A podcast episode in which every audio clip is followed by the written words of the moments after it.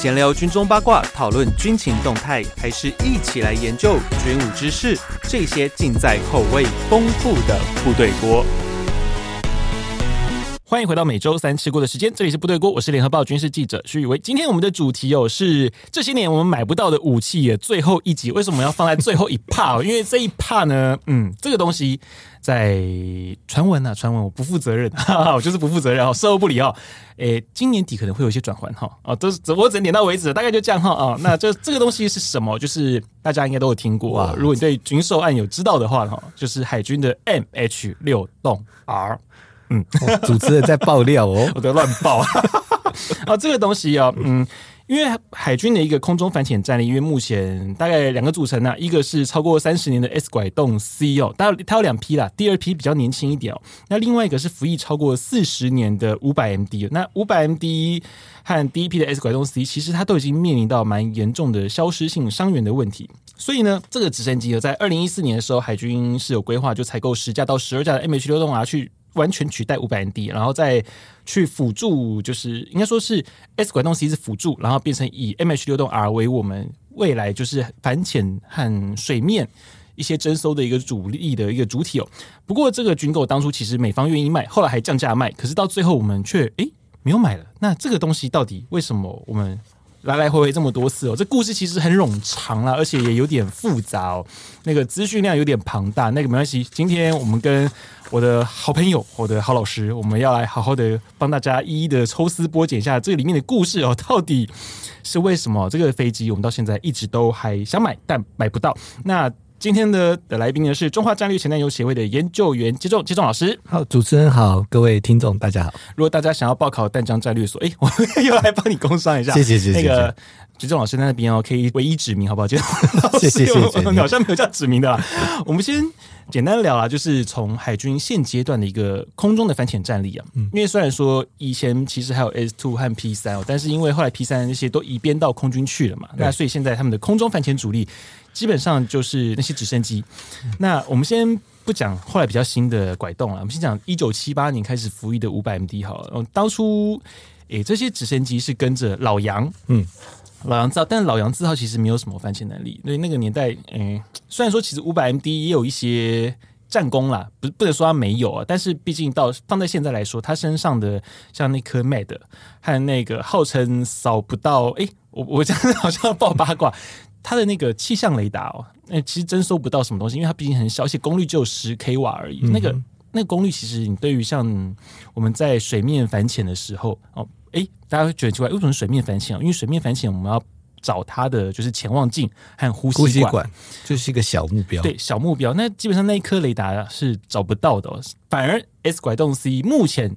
上面的那个雷达，它有这个能力，只是变说也也老化了嘛。嗯，但变说，你看啊，我们就是五百 MD 已经就这么不行哦。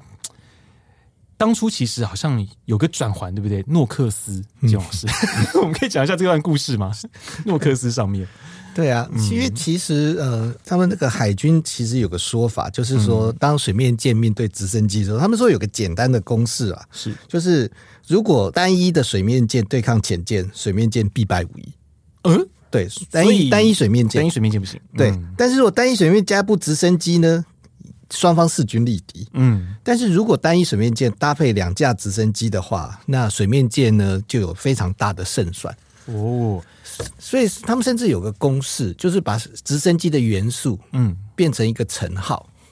就是说，乘号是乘号，就那公司里面直直升机所构成的影响是一个乘号。嗯，所以就是只要有一架直升机，甚至两架直升机，会对水面舰的反潜作战能力会产生非常大的影响。嗯，那那个时候我们接诺克斯级的时候，其实对我们的整个海军的反潜作战来讲，算是一个非常大的一个进步，因为它有舰首声呐，后面还有一个功率很强的拖曳声呐，拖曳声纳。那原本它也配备直升机，是，所以如果是完整的组合的话，它其实它的反潜作战能力其实是非常的强。但那架 S H Two 我们并没有要买，对对对。那一年好像是我们认为说，我们既然已经有五百 MD，好像对 S H Two 就没有那个需求。可是最主要是那当时已经有了 S 拐动 C 的这个案子了，已经开始有神鹰的计划，已经有这个案子，所以他们就是呃，后来国防部跟海军高层就觉得我们不必要再多一个，嗯，多一款再再多一款直升机。是，然后而且当时如果接 SH Two 的话，因为它的性能又比 S 拐东西差差一截，嗯，是，但是呢，价格呢并没有比 S 拐东西便宜到哪里去。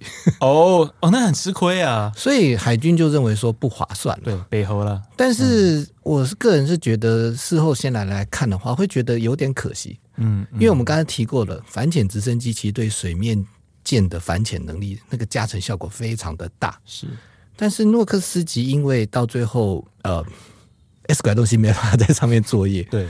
然后又不买 SH Two，嗯，所以只好继续将就的用五百 MD，是，所以使它的反潜作战能力其实一下子降了好几个档次，嗯嗯，其实是一下降了好几个档次。所以从从事后来看，如果你纯粹就反潜作战效果的极大化来看的话，或者是说反潜作战的效率来讲的话，我个人觉得这个决策有点可惜，嗯，有点可惜。对，所以变成如果有。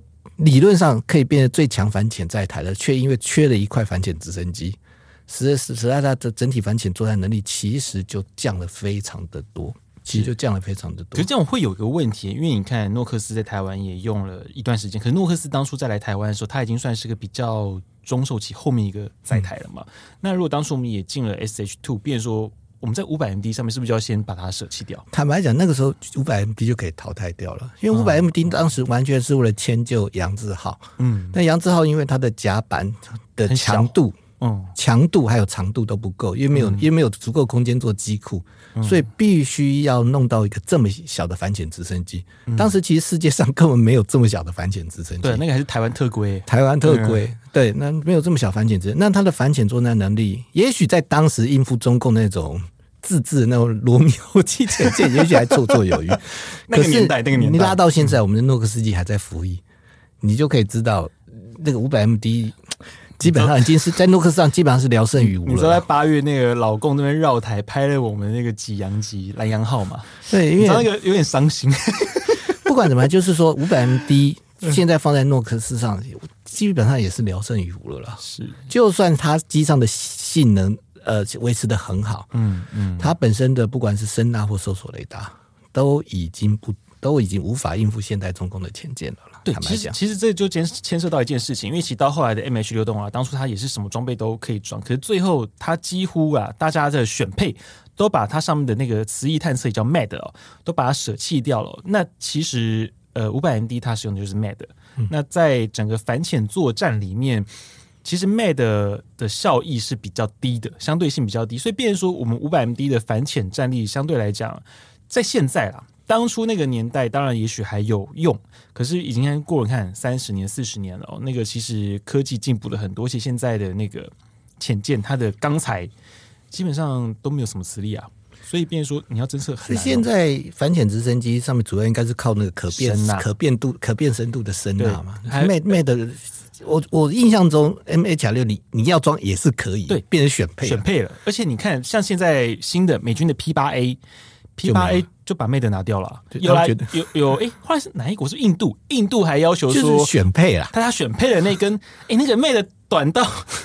我觉得那个是装饰品吧，因为你看我们 P 三那，因为我们 P 三主要是要靠 MAD，嗯，所以我们 P 三的那一根 MAD 很长，嗯，哦。但其实实际上在真的在进行真潜作战的时候，其实使用率最高的并不是 MAD，还是它的声纳浮标。声纳其实声纳浮标的用数很高。那等一下晚点我们还可以再聊，就是在我们现在的 S H 呃 S 拐动 C 跟以后的 M H 六动啊，其实在战术上。他们也会有一些差别，但是我们今天其实还有一个主轴啦。我们更大的主轴为什么会邀请接种老师来？是因为这个案子是从马英九总统那个时期就开始建案的东西哦。可是在整个军售的过程中，其实它牵扯的故事真的转折非常多，转折真的很多，终于。这个波折太多了啦，然后我们大家可以慢慢再聊这件事情哦。因为其实你看，我们刚刚讲五百 MD，哈，就后来其实也发现这东西不好用了嘛，不实用了，所以后来才出现说我们要买所谓的神鹰计划。可是神鹰计划那时候也因为也牵扯到我们跟美方的一个关系嘛，那时候刚好也是我们地位很特殊的时期，没错，九零年代那个时候，就是我们有钱可以买很多的武器，但是变说我们的国际关系有点尴尬。嗯，但也因为如此，也很好玩的是，因为那个年代的反潜直升机就是 S H 六零 B 跟 S H 六零 F，结果我们买了一个很神奇的东西，叫做 S 拐洞 C M。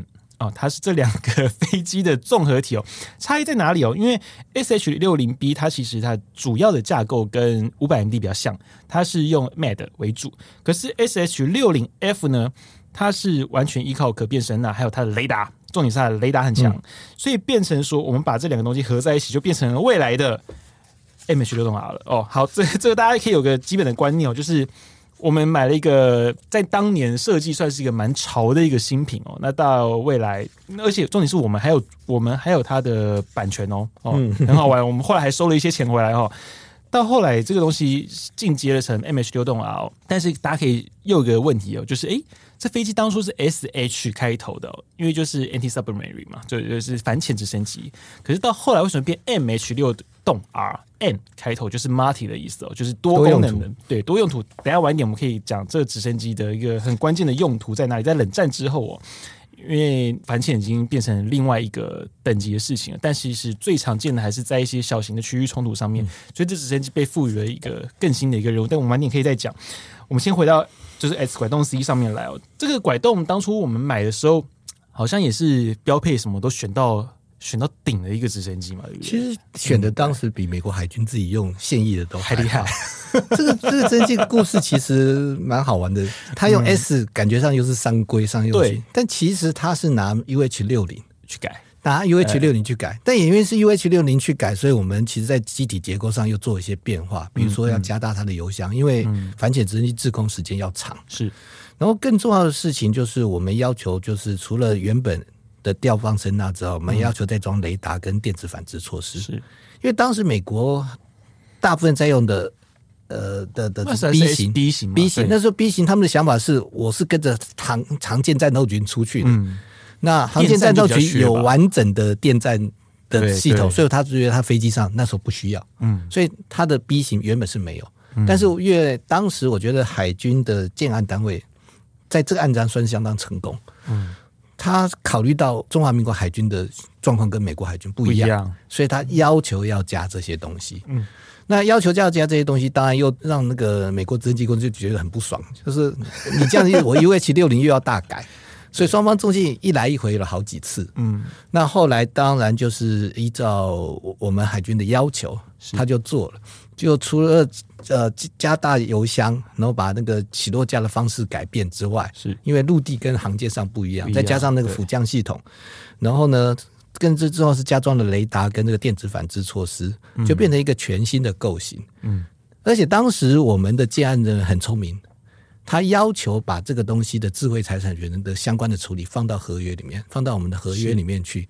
就比方说，如果以后有其他的客户使用这个完整的构型的话，那我们有智慧财产权，我们要拿到研，我们也要回收研发费。诶、欸，其实跟那个现在的 F 十六 V 有点像，对，升级版有点像。嗯，那等我们开始用的时候，确实像什么土耳其啊、希腊。就觉得哎、欸，好厉害、哦，这个飞机不错，这个构型不错，对，所以就也跟着美国要求要买这个构型，嗯、所以我们就还拿回了五百万美金吧，差不多差不多，来拿回了五百万美金。嗯、所以这个案子，其实在当时，我觉得要为替当时的海军的建案人员去记上一功。但是很可惜，感觉上从这个案之后之后，海军的建案就没有再有这么好的成绩了。我我觉得有时候真的，我觉得建案的人很重要，因为他的眼光放的够不够远，嗯，这关系到就是，当然很多事很多事情也是跟那时候的环境，他有办法做得到，还是也有关系啦。其实他那时候看得到那些他需要的事情。其实当时 S 拐洞 C 建案的时候，一开始海军的高层其实一开始还不打算要用 S 拐洞 C，他们觉得我用 SH two 就好。哦，但是后来为什么海军建案人是怎么样子去说服海军的高层？他就是强调那个可变度声呐，是。S H two 没有可变度声呐，嗯，所以就表示说，当时海军建案人已经看到了未来潜舰作战跟反潜作战的发展的趋势，而且当初建案那个人对于整个反潜的战术他很娴熟，哎，所以他就坚持要有那个可变度声呐，嗯，那可变度声呐一加上去的话，整个飞机的重量就比会变比 S H two 重。所以也是经过这样的一个翻，就是后来才选择的 S 拐东西但也是因为这样一个原因啦，使得当时后来诺克斯基进来的时候，海军就觉得那我就不要再用，就不要不要再引进 S S H two 了。嗯嗯，原来是这样。而且呃，其实整个黑鹰家族里面最重的大概就是这些海鹰家族了啦，就最重。嗯、也因为如此，它的巡航的一个距离相对来说跟其他的黑鹰家族比起来，它会稍微短一点，所以它油箱后来就变大。就是刚刚如同其中老师所说的、哦，可是其实整个海鹰家族它的。有点复杂，到后来为什么会变成 MH 六动啊？我这边就可以开始帮各位补上去哦。原因是因为冷战时期反潜作战是很重要的一环，可是因为到了冷战后遇到的一些战事几乎都是区域性小冲突。对，美国海军觉得茫茫大海上看不到敌手，对，没有没有潜舰啊，潜舰在哪里都不见了，因为他们会去打仗的地方是没有潜舰的嘛，因为会潜舰大概都是在北冰洋那个地方嘛，就俄罗斯才会在的地方嘛。那反而或是共军啊，现在那个我们所谓东海这一块。哦，太平洋西，诶、欸，西太平洋这一块比较有机会。但是在刚结束的时候，中共海军的潜舰也也还不怎么样，对，也还不怎么样，还不怎样。所以变成说没有敌手，对。所以，但是他们那时候在什么像索马利亚啦那些地方，亚丁湾那个区域哦，几乎都是打水面。对，阿富汗的那些，呃，阿富汗是丹丹带那路，所以还好。这个亚丁湾那一带，他们就觉得说，哎、欸，啊，怎么我一天到晚都要打小船哦？所以变成说这些海鹰，因为。不见得这些船永远都是一个战斗群，因为像驱逐舰那些可能就是比较小的部队去移动嘛，毕竟不会像一个大的战斗群这样走嘛。那变成说他们在巡逻，说所谓的战斗巡航的时候，哎，你遇到这些小船怎么办？那你你不可能用飞弹去打它嘛？那你肯定就需要一些比较轻的武器那些。所以后来在这些 MH 六动瓦上面装了所谓的前视红外线，然后旁边呢架了一个 M 两四动机枪，所以因此，哎。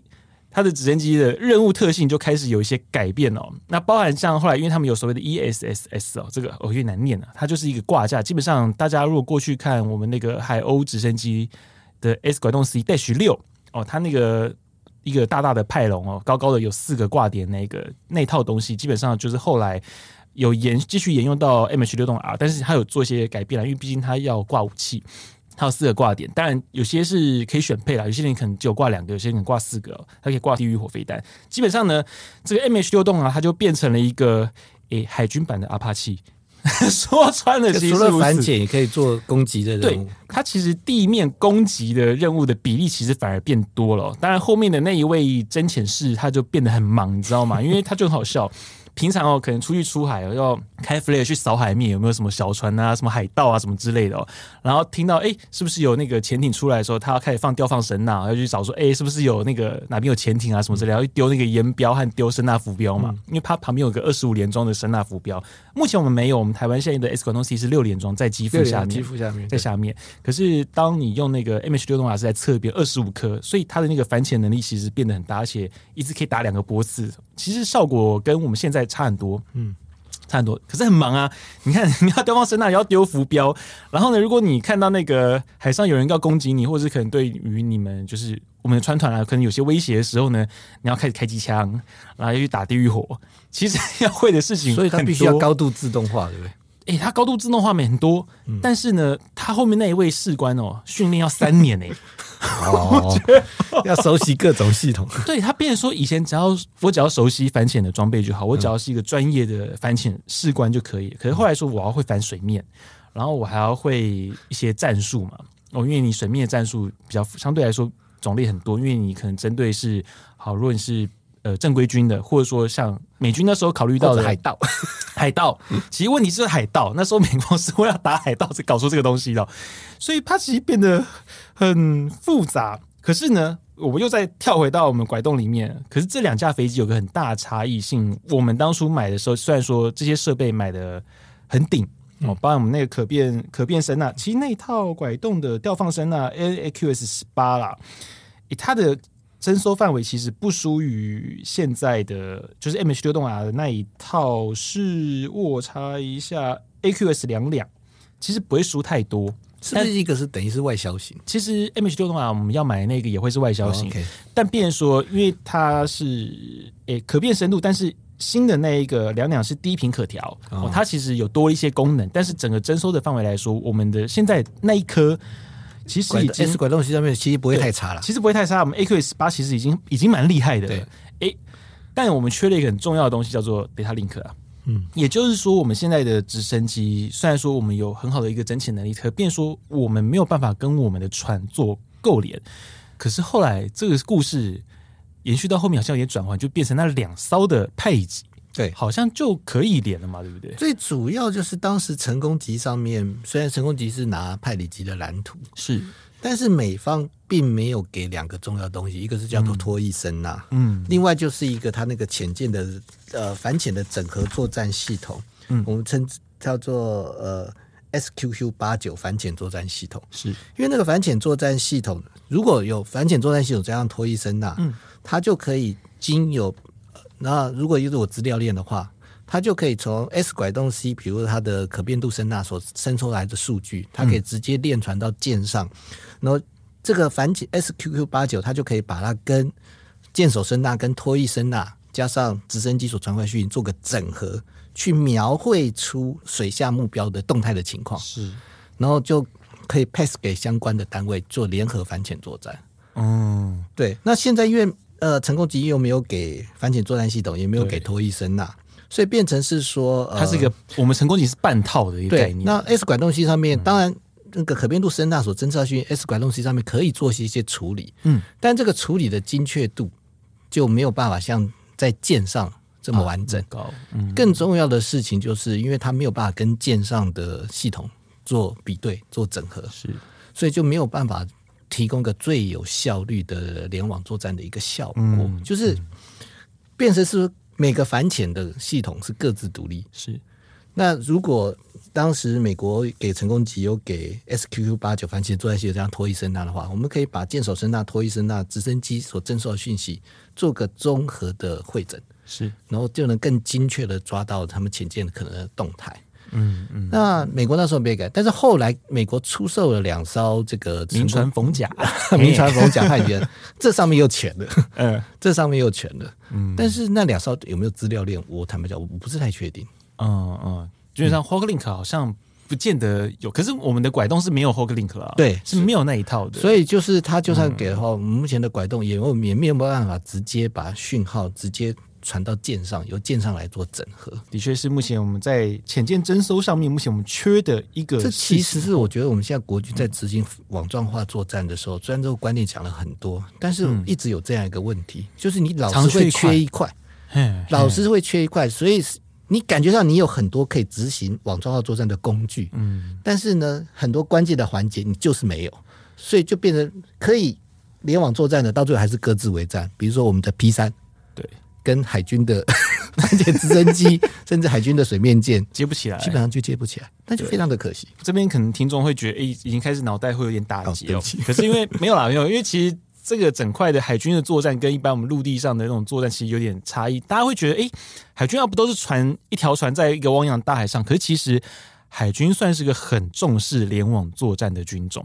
哦，因为基本上的海军都是打群架，没有人在单打独斗的，哦，所以联网作战对于整个海军来说很重要。那包含像未来可能我会开一个主题是 CEC 这个东西，当然因为这个东西最近也被大家讨论啊，因为像提康德罗加啦，或者说像是我们 E2D 啦，CEC 都是在这些载台上面一个很重要的环节。但 CEC 这个东西它并不是一个。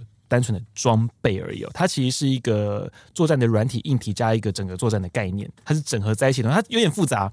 如果今天讲这个，我觉得那个可能又要开一堂课的那种概念哦，所以这个我们留到之后再讲。但是我们今天会稍微提到这个概念的东西，因为包含像后面的 Hoglink 这个东西哦，它都是在这个精髓下面去有。因为其实说穿了啦。照我们刚刚金龙老师所说的这种联网作战的反潜，说穿它就是一个水底下的 CEC，因为 CEC 指的是对空中和水面的东西，但是水底下的并不是在 CEC 的范围里面。但是我们刚刚讲，其实说穿它就是在水底下的 CEC 哦。呃，大家讲 那个 CEC 它会什么东西，我都还没有讲，这个完全没有翻译，它就是一个那个呃啊，有点复杂哎，我要怎么形容它？诶，协同作战的能力，嗯哦。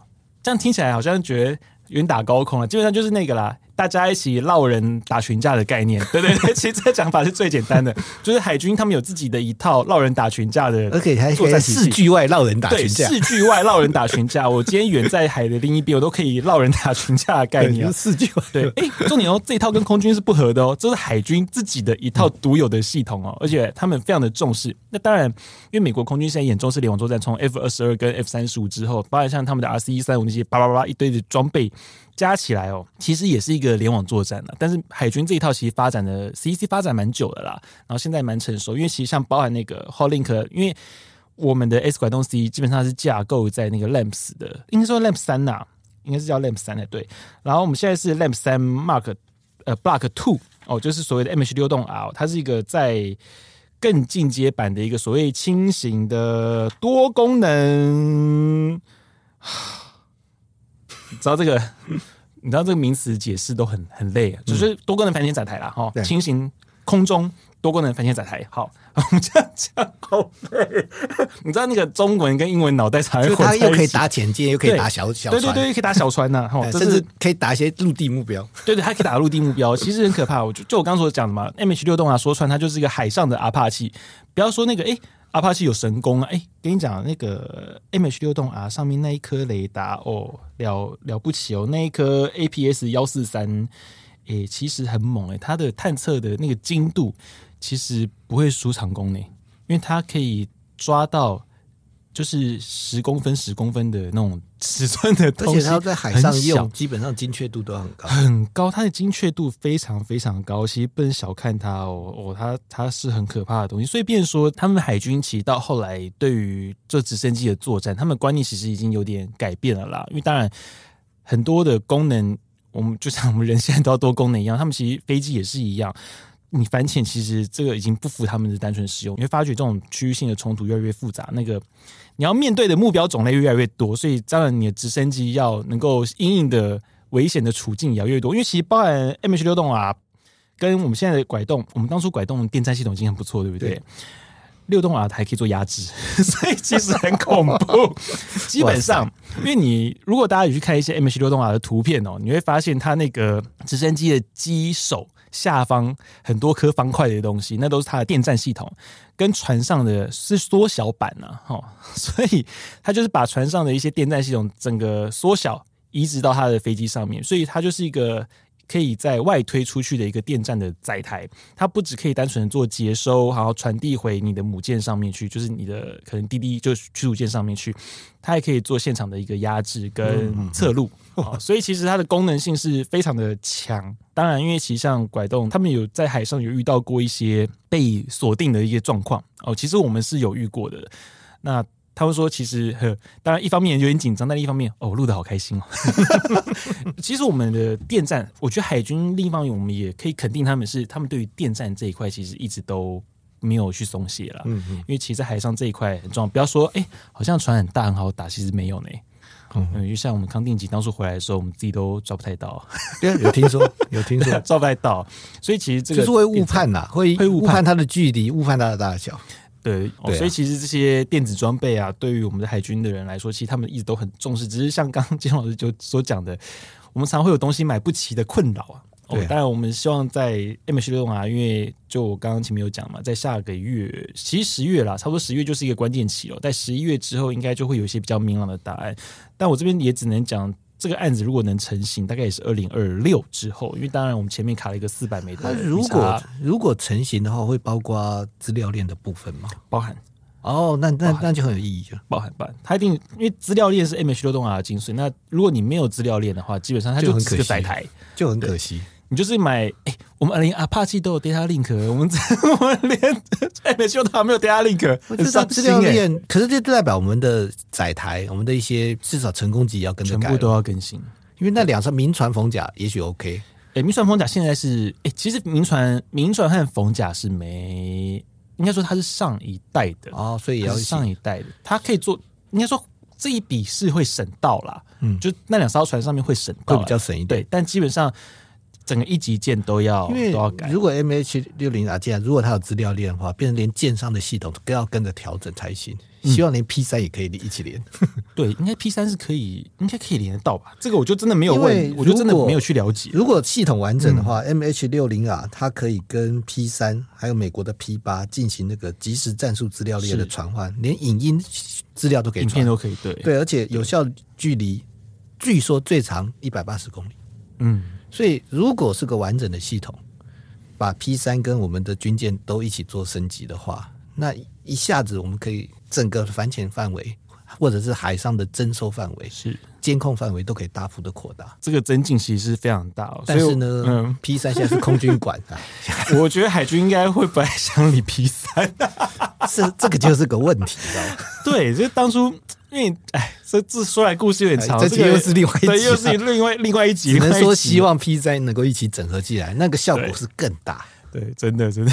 但是接下来我们开始要正式的进入到 MH 六弄 R 的故事。我们刚刚前面铺陈了这么多，从当初最早的五百 MD 哦，到后来的 S 拐动 C 哦，我们总是要开始进入到 MH 六洞 R 的故事哦。就刚刚其实已经有跟大家讲过，为什么当初 S 拐动和 SH 六零 B 啊，H SH 六零 F 哦，或到后来会变成 MH 六零 R 这个故事，就是因为多了水面的功能嘛。那我们为什么当初要买 MH 六洞 R？这我算爆料吗？其实跟呃，以下发言由主持人负责。对，这边这边就我来说了，因为这这故事其实说来有点漫，呃，也不叫漫长，有点突然哦。所以其实，在我的意料之外。我本来想说，哦，一定是我们那个抓潜艇啊，今天抓不到什么之类的啊啊，然后啊，一定一定是啊那个什么反潜我们被检讨啊什么之类，不是的，居然是，是居然是因为。遥远的太平岛，太平岛，太平岛，哇塞！跟你讲，这个、这个、这个，你要去问那个、啊、你们那个后炳佑陈永康陈当年的陈司令啊！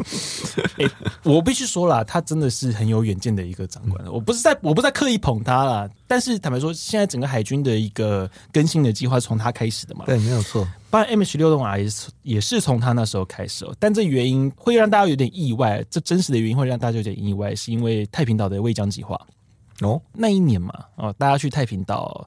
发现就是，如果真的未来太平岛有一些状况的时候，哎、欸，其实这个最近又升高了。嗯，那海军再怎么样，再快，好吧，我们成功级的燃气涡轮再呸，嗯，也要全力冲刺，全力冲，全力冲哦，不计 不计会烧坏的风险，全力冲也要两天。嗯，所以这时候就会发现，哎、欸，你没有一个空中的载台可以帮你快速的去延伸你的打击范围。而且这个打击范围并不是打潜舰，是打水面目标和陆地目标。嗯，这时候怎么办？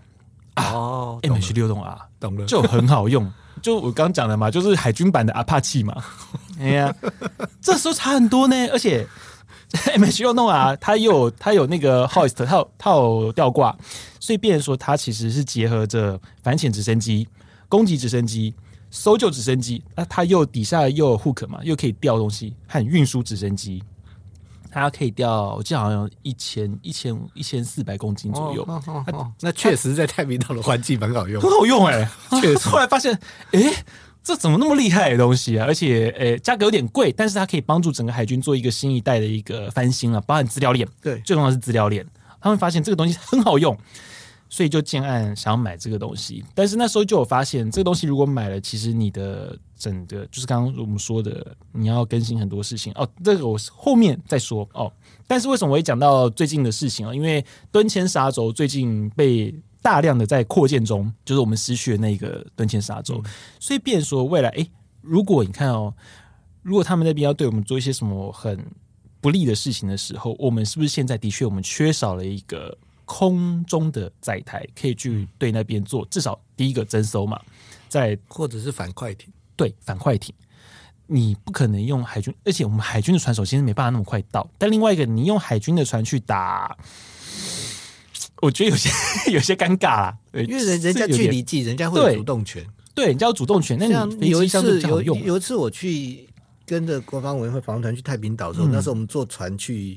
中州礁绕，嗯，当时肉眼就可以看得到敦切沙洲两边有两艘船，嗯，而且那时候为什么国防委员会要去考察？一个原因就是，呃，上次也提过鸣枪、哦、那个嘛，他的船出来对我们的船鸣枪，嗯，所以才会有后面的这个去管委会去考察或要求强化。对啊，所以越南坦白讲，有时候说不定会做出一些很强硬的举动。没错，而且另外一个，我刚刚在补充 M H 流动啊，还跟我们现在 S 拐动 C 多了一个东西哦，因为刚刚讲一个电子反制嘛，另外一个它是有 chaff and flare 的，它是有撒有那个干扰丝撒布器的，所以变说你今天去做巡弋的时候。人家有一些监射式的武器啊，什么之类的，至少你还有你基本的防御的能力。能力，但如果现在以 S 拐动 C 来说的话，连我们去南海都，哎、欸，我这样会会泄密不行。反正我们去那边的时候，海军是有遭受过一些威胁的哦。我只能这样讲，是海军有遭受过一些威胁，所以变成说你有一个可以具备一些自我防御能力的武装的武器的时候，也可以吓阻一下对方。对你有，你可以吓阻对方。嗯。而且你也可以保护得了你自己哦，所以变说这个东西在整个南海上面来说，其实很有效果。可是变说以现在我们现在的战略，现在的国策，对现在的国策来说，其实是有一点和平。我们要在南海要和太平洋要和平，有点学术人道，对学术人道科学研究，对他他有点嗯不太合啦。最起码不会，现在现在不会是特别强调的重点。对他现在，因为南海我们现在是尽可能的把低调，对低调了和平。因为现在重心都在台海这一次和西南空域这一侧，所以变成说讲难听叫有点有点无法顾及了啦。这样讲，坦白讲，就是确确实形势现在使得台湾海峡的周边，台湾的周边状况确实是比当时复杂，对啊，严峻。没错，没错。对，但是 M H 六零啊，它所如果成功引进，包括完整的系统化，其实对于应付中共这个灰色地带行为，其实会有很大的助力。没错，没错。再接回到那个当初这个 M H 六动啊的事情哦，而且呢，这个案子好，我们其实我们顺便在这边也可以呃帮大家就是厘清一些就是很多人的一些疑惑啦，因为其实当初大家会讲说这个 M H 六动啊买的会不划算。哦，因为是说我们这些船要开始做一些啊更新啊什么，可是其实，在整个预算和建案的过程当中，其实我们的所有的一级舰哦，包含像基隆级、派里级，然后康定哦，这个康定当然成功对成功级，当然杰老师对于康定级会有一些疑惑，是因为到底能不能整合的出来，这个发方会有个问题哦。当然，我觉得这可以观察，这个我也很好奇。那另外一个是包含像我们的武夷舰跟磐石、玉山。其实是包含在内的，这个计划很大哎，这计划很大，所以那个钱大家会觉得啊，为什么这直升机很贵？其实这个直升机的钱算少，那比较多的经费其实是在于 HOLINK 在系统上面哦，而且还包含手持式，所以变说其实海军在做这个 MH 六栋 R 建案的时候，它并不是只有考虑到说我的船上面而已，它还包含了就是多。应该说陆基啦，嗯，但不见得是多军种，我这我就不确定，因为可能还包含着那个海风大队，嗯哼，哦，所以在陆地上做目标指示是，对，做目标指示，它其实是有包含在内的，所以变成说它其实是很完整的一套资料链，就是它可以在外海把发现的目标链传到海军，或者是直接链传到比如说岸基横山指挥所，或者是呃岸法岸置鱼叉，对。由他们发动攻击。呃，其实我这边了解到一个理论上是做得到，而且我这边其实我所知道了解到一个很关键的事情，其实他们很重视横山的统一图像，嗯，所以变成说他们整套系统会把它跟横山整合在一起。理论上要了，对，要。所以其实有考虑到这一点啊，这这个嗯，好，我必须说，呃，这个建案的 建案的人想的很完整呐，哦，但是。呃，一些细的部分，当然这个我就没办法再多去探寻了。但基本上就是整个案子的包裹是有包含到说，不是只买直升机而已，不是就直升机，是包含整个系统，就是它的 HOKLINK 这个所谓的海鹰资料链哈，它是很完整的去连接。那其实对海军的作战能力，其实是个大幅的跃升，影响很大，影响很大。虽然说。主战舰艇都没有动，但是其实整、嗯、整体的加成效果是非常强。对，但是会有人质疑说：“诶，你这样装了海鹰资料链啊，你不是还要装标二飞弹吗？” 哎，嗯，这呃，另外一集就应该是另外，这应该是另外一个程度的问题，因为因为好像我记得是不必要。不必要，但是当然装的一定是更好。当然，因为装的一定是更好。呃，之前跟海军有稍微聊了一下，就是标标二的事情。说有神盾舰不是更好？神盾舰哦，那个 我又要开始牵扯到 CEC 的问题哦，因为那个 CEC 会是我们接神盾的一个关键的事情哦。是啊，应该要争取了，而且基本上这个东西很重要，CEC 很重要，要争取。但美方 对于我们有一个这么强的系统，其实他们我不知道哎，他们怎么对我们那么有意见啊？美方的态度现在也变来变去，坦白讲，我觉得他们很麻烦，是他们也不一致。没错，嗯，这边呃，好，M H 六栋啊，我觉得讲的也也是也算多，我报的已经够多了吧？啊，对，还有武装的东西，所以我们在建案的时候，其实 M 两四动机枪跟那个地狱火飞弹是有买的，对，是有的。所以我们的当初的目标真的是为了太平岛。所以如果这个东西买进来之后，也就不用。阿帕奇上玉山舰哦，对，或者是眼镜蛇上玉山舰是哎，所以为什么海军在那个做评估报告的时候会说，为什么我只要我们 S 拐洞上去就好了？其实压根就是为了这个。是吗？有想到这件事吗？好了，我帮他们讲的啦，希望有，希望有。因为其实其实这样装备上有了之后，哎、欸，以我们现有的战力和我们的需求来说啦，你说陆航的飞机真的有必要要上到我们的玉山舰上面？其实这就是一个。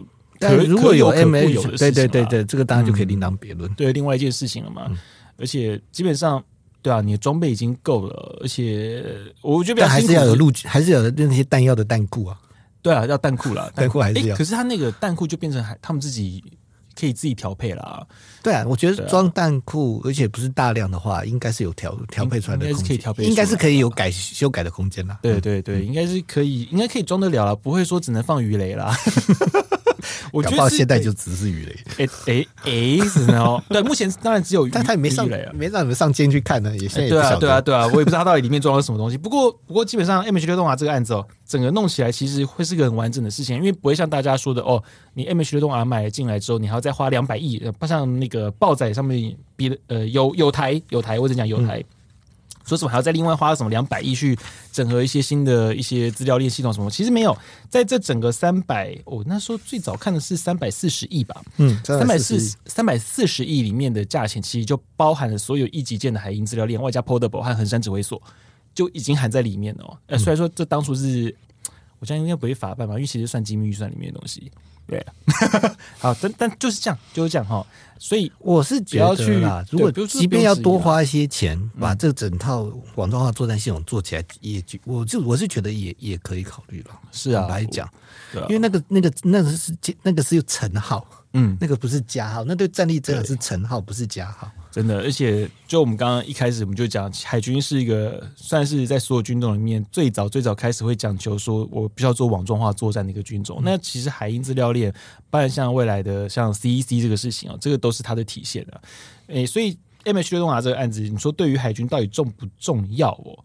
我们平常也讲，它算是个蛮重要的一个案子，因为不是说单纯的一个载台。因为你看，我们在这个 MH 六动啊，像今年，其实去年啊，我现在在爆料了。其实去年我们就去接机了，嗯嗯，嗯呃呃，临时就被拉回来了。对，因为其 他就是生变了啦。因为 MH 六动啊，这个案子其实一开始是美国海军建议我们要买。对，美国海军好几次建议我们，它并不是一个我们极力争取许久，像 F 十六 CD 那样，我们极力争取许久，人家才愿意卖给我们。它是海军主动，美国美国海军主动提的。那一开始我们国防部因为预因为预算优先问问题，其实还有点疑虑。嗯，我们是因为自己钱的问题。对，其实还有点疑虑，但是到后来就变成是说，当拜登政府上来之后，华府的文官，嗯。开始去标举那个不对称作战系统的时候，这个东西就被当成是一个不对称作战，就就是被认被认定为不符合所谓不对称作战系统的标准，嗯嗯、所以就被华府的文官推翻了。嗯，就被华府的文官推翻。这个案子是美国穿制服的人强力推荐我们买，没错。但是呢，当我们送送出去之后，又被美国穿西装的人给驳回了。嗯，对，这故事很复杂。对，所以我们在最后这一块哦，因为本来我们已经都已经开始要行动的时候，却被打了一个回票，然后到后来被我们现在的邱国正邱部长用现况的方式牵结掉哦，所以这个案子基本这时候我就不需要问季中老师，因为海军是很强调说这个案子他们并没有放弃，嗯，他们还要继续去跑这个案子出来。然后就我所知道，这个案子如果在下个月真的露出曙光的话，最快最快至少也是二零二六的时候，因为当然因为二零二二。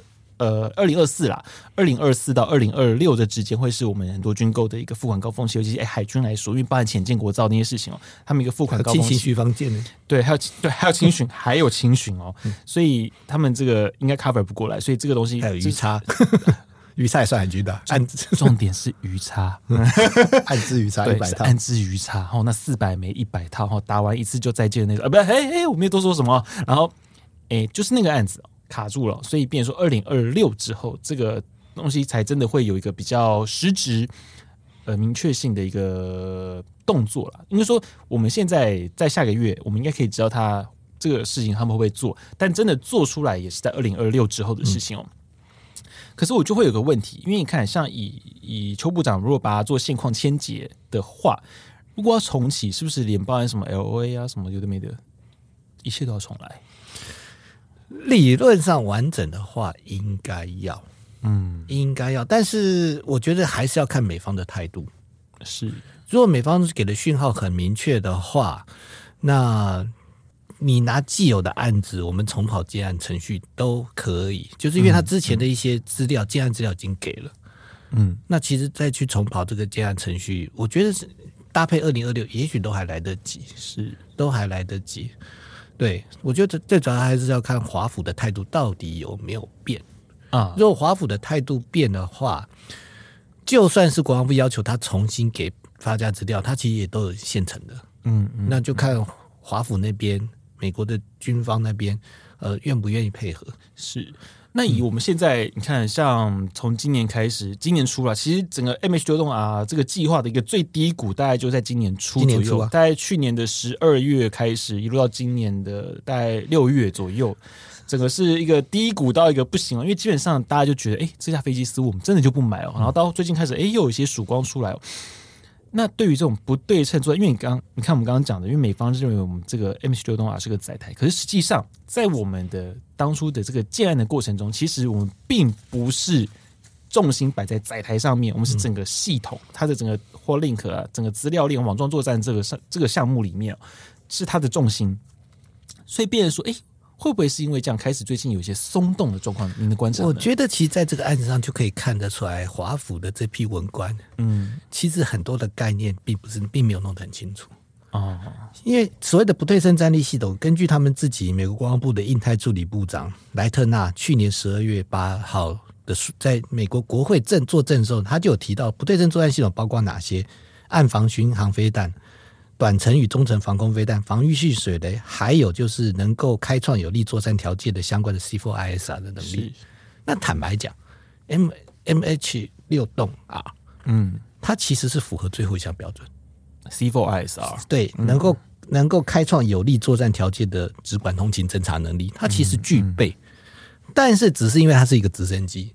就被华府的文官 认定他是认为他是载台，认为他不符合不对称作战的不对称不对称武器系统的标准。嗯，所以尽管美国海军力推推荐，但是还是被他们否决。而且他们在否决这个案子之前，美国的国务院的副助理国务卿瑞斯尼克还在今年的三月邀集美国的国防产业高层。去重申美国以后对台军售的政策是这样，那呢，那个是以后不符合这个不对称武器系统的项目呢，原则上美国都不会出售。嗯，在对于呃华府的国防产国防在做了这样的宣告之后，他就正式的告诉我们中华民国政府驳回这个反潜直升机的采购案。嗯，也因此导致不知道主持人应该还有印象，就是美台商会跟美国商会罕见的。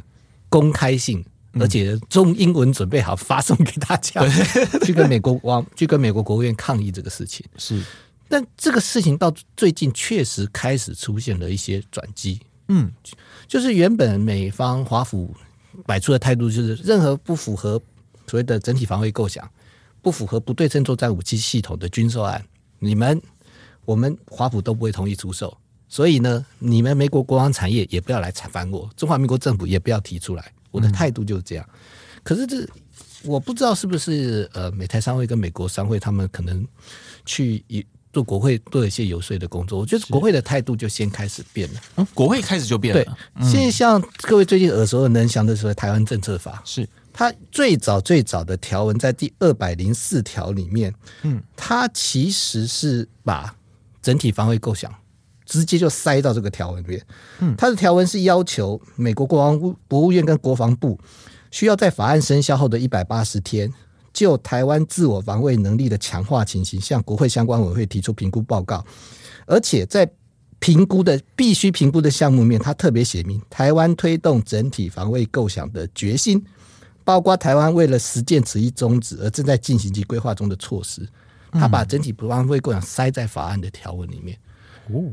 然后呢，要求美国国防部呢，当年评估出来之后，连续七年都要评估，而且评估的项目呢，还要说明是说，呃，在台湾的政府跟军方在执行这个整体防卫构想中面临哪些阻力？嗯，这其实叫做考核。对啊，这其实叫做打成绩。嗯，但是呢，当这个当呃美台商会跟美国商会发出了这些声音之后，再加上八月初的共军的军演是。在八月初的时候，这个时候感觉上就有一些讯息出来，就是有一位美国国防部呃美国国会的幕僚，他其实就曾经放话，就曾经对外透露是说，哦，在台湾政策法里面，我们会把整体防卫构想的这个字眼拿掉。然后确实在后来在参院在初审，参院外交委员会在哎美东时间九月十四号初审通过台湾政策法的法案的条文里面。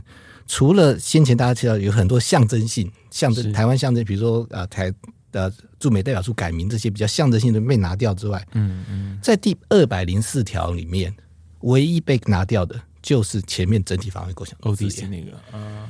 那紧接着我们就看到之前面十月初的美国美台商会办的那个美国国防工业会议，嗯，那美国官员的讲话也开始改变了，也开始改变。了。那比如说，呃，在十月四号的时候，国务院政军局区域安全与武器移转办公室的主任，他就讲明了说，虽然他们还是认为是说要发展不对不对称的作战系统，但是也特别强调，在演讲里特别强调说，拜登政府对台的军售政策不限于只符合不对称定义的武器。所以你从三月份不对称定义的武器，对，就是说他的意思是说，好。虽然说我们现在希望台湾建构不对称的作战能力是，但是在军售项目上面，我们不会说只出售符合不对称武器系统的项目。所以，就以载台这种东西来说，其实算开绿灯。就算是开绿灯，你对照三月份美国的强国务院，同样是国务院的强硬态度，到十月份美国这个官员的说法，你就可以看得出来，华府在经过，我相信美台商会在国会一定做了一些运作，因为这些案子。也许对美国国防产业来讲，整比不不是这么大，但是对美国国会议员来讲，那就是工作机会，哎，对，那就是业绩，所以他有的诉求。所以我们可以看到，在八月初是从美国国会先传出来，是说他们在台湾政策法案的条草案条里面会把整体防卫构想部分拿掉，后来确实也拿掉了，嗯，后来确实也，然后紧接着在十月初在以。绝大多数是美国国防厂商参与的国防工业会议上面，同样是国务院，但是不同的官员，嗯，做这样一个宣誓。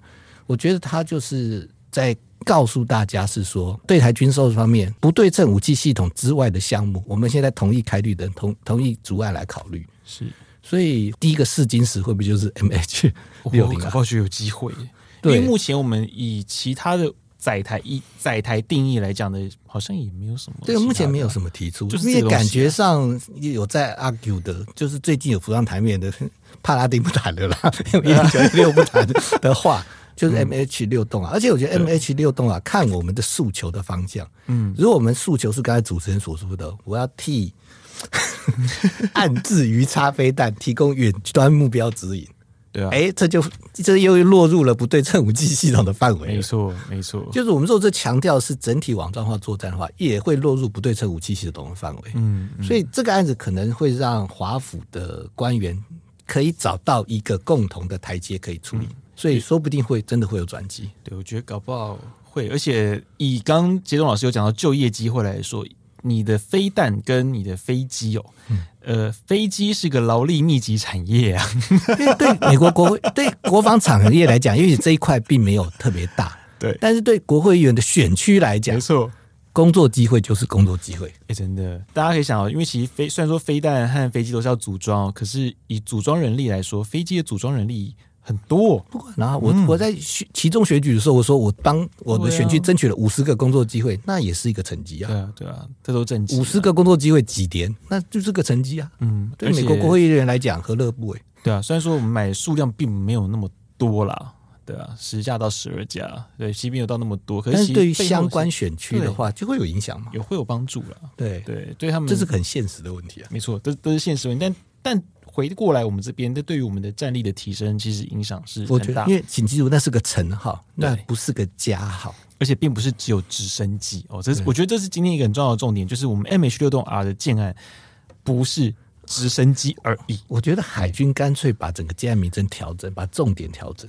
对，叫网状化作战系统，对，提升案，网状化就是全军网状化作战能力提提升。MH 六栋啊，这个换 逆过来写，会不会在国会就比较？我觉得应该应该强调，我觉得真的应该转个方向，对，真的应该转个方向去去强调这个事情。没有，我觉得可能是因为我们我们这相关的业业餐啊，或者说以我们整个军方的架构，我们可能就是在。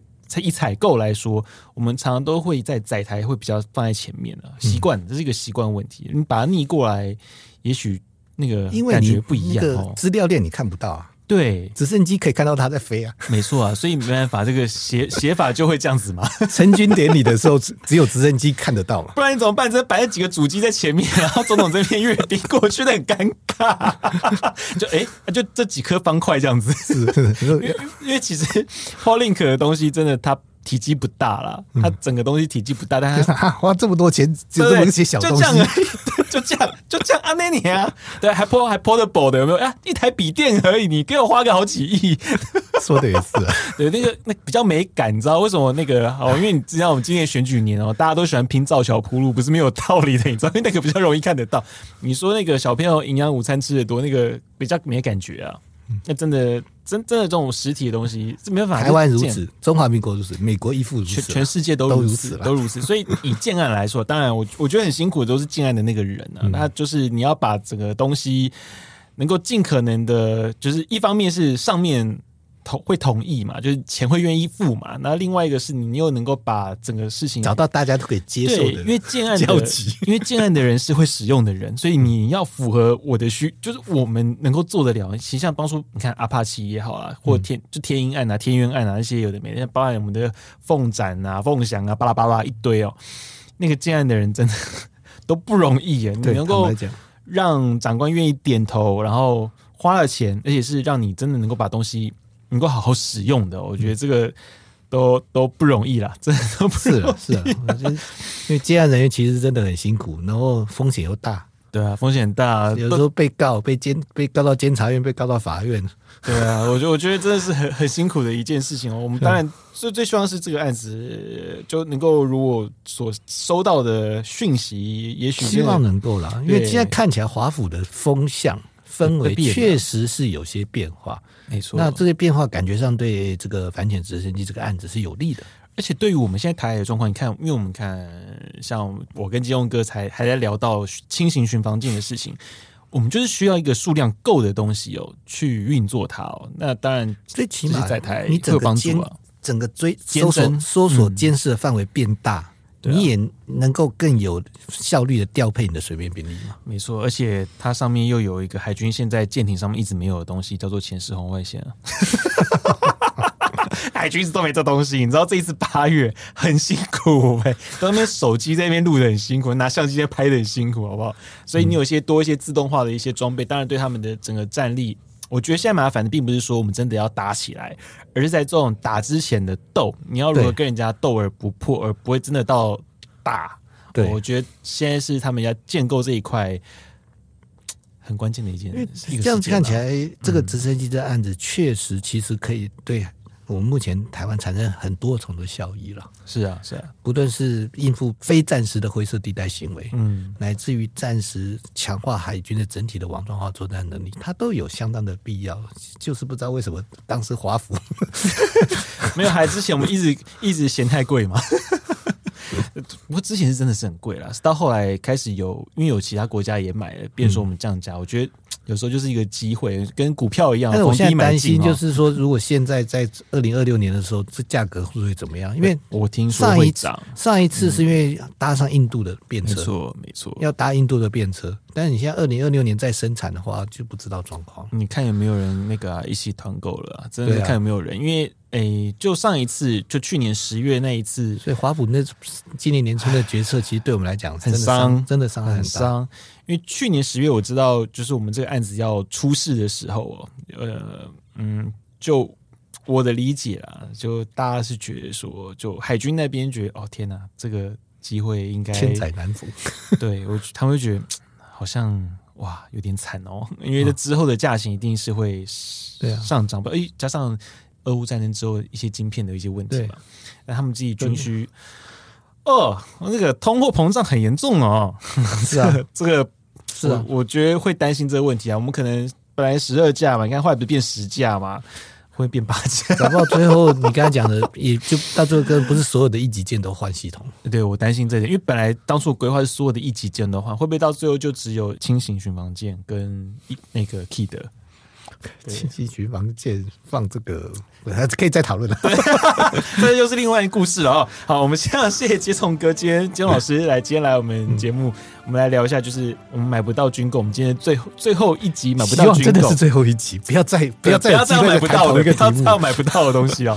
哦，我们今天讲的是压轴，就是 MH 六动啊，因为这个东西算是在我们所有买不到军购里面最近一个可能会买到的东西哦。所以我们有曙光，露有点曙光乍现，曙光曙光乍现。在在高雄台船里面那位，我不知道会那个哎耳朵痒痒，曙光。他他最近在忙 IDS 的事情哦。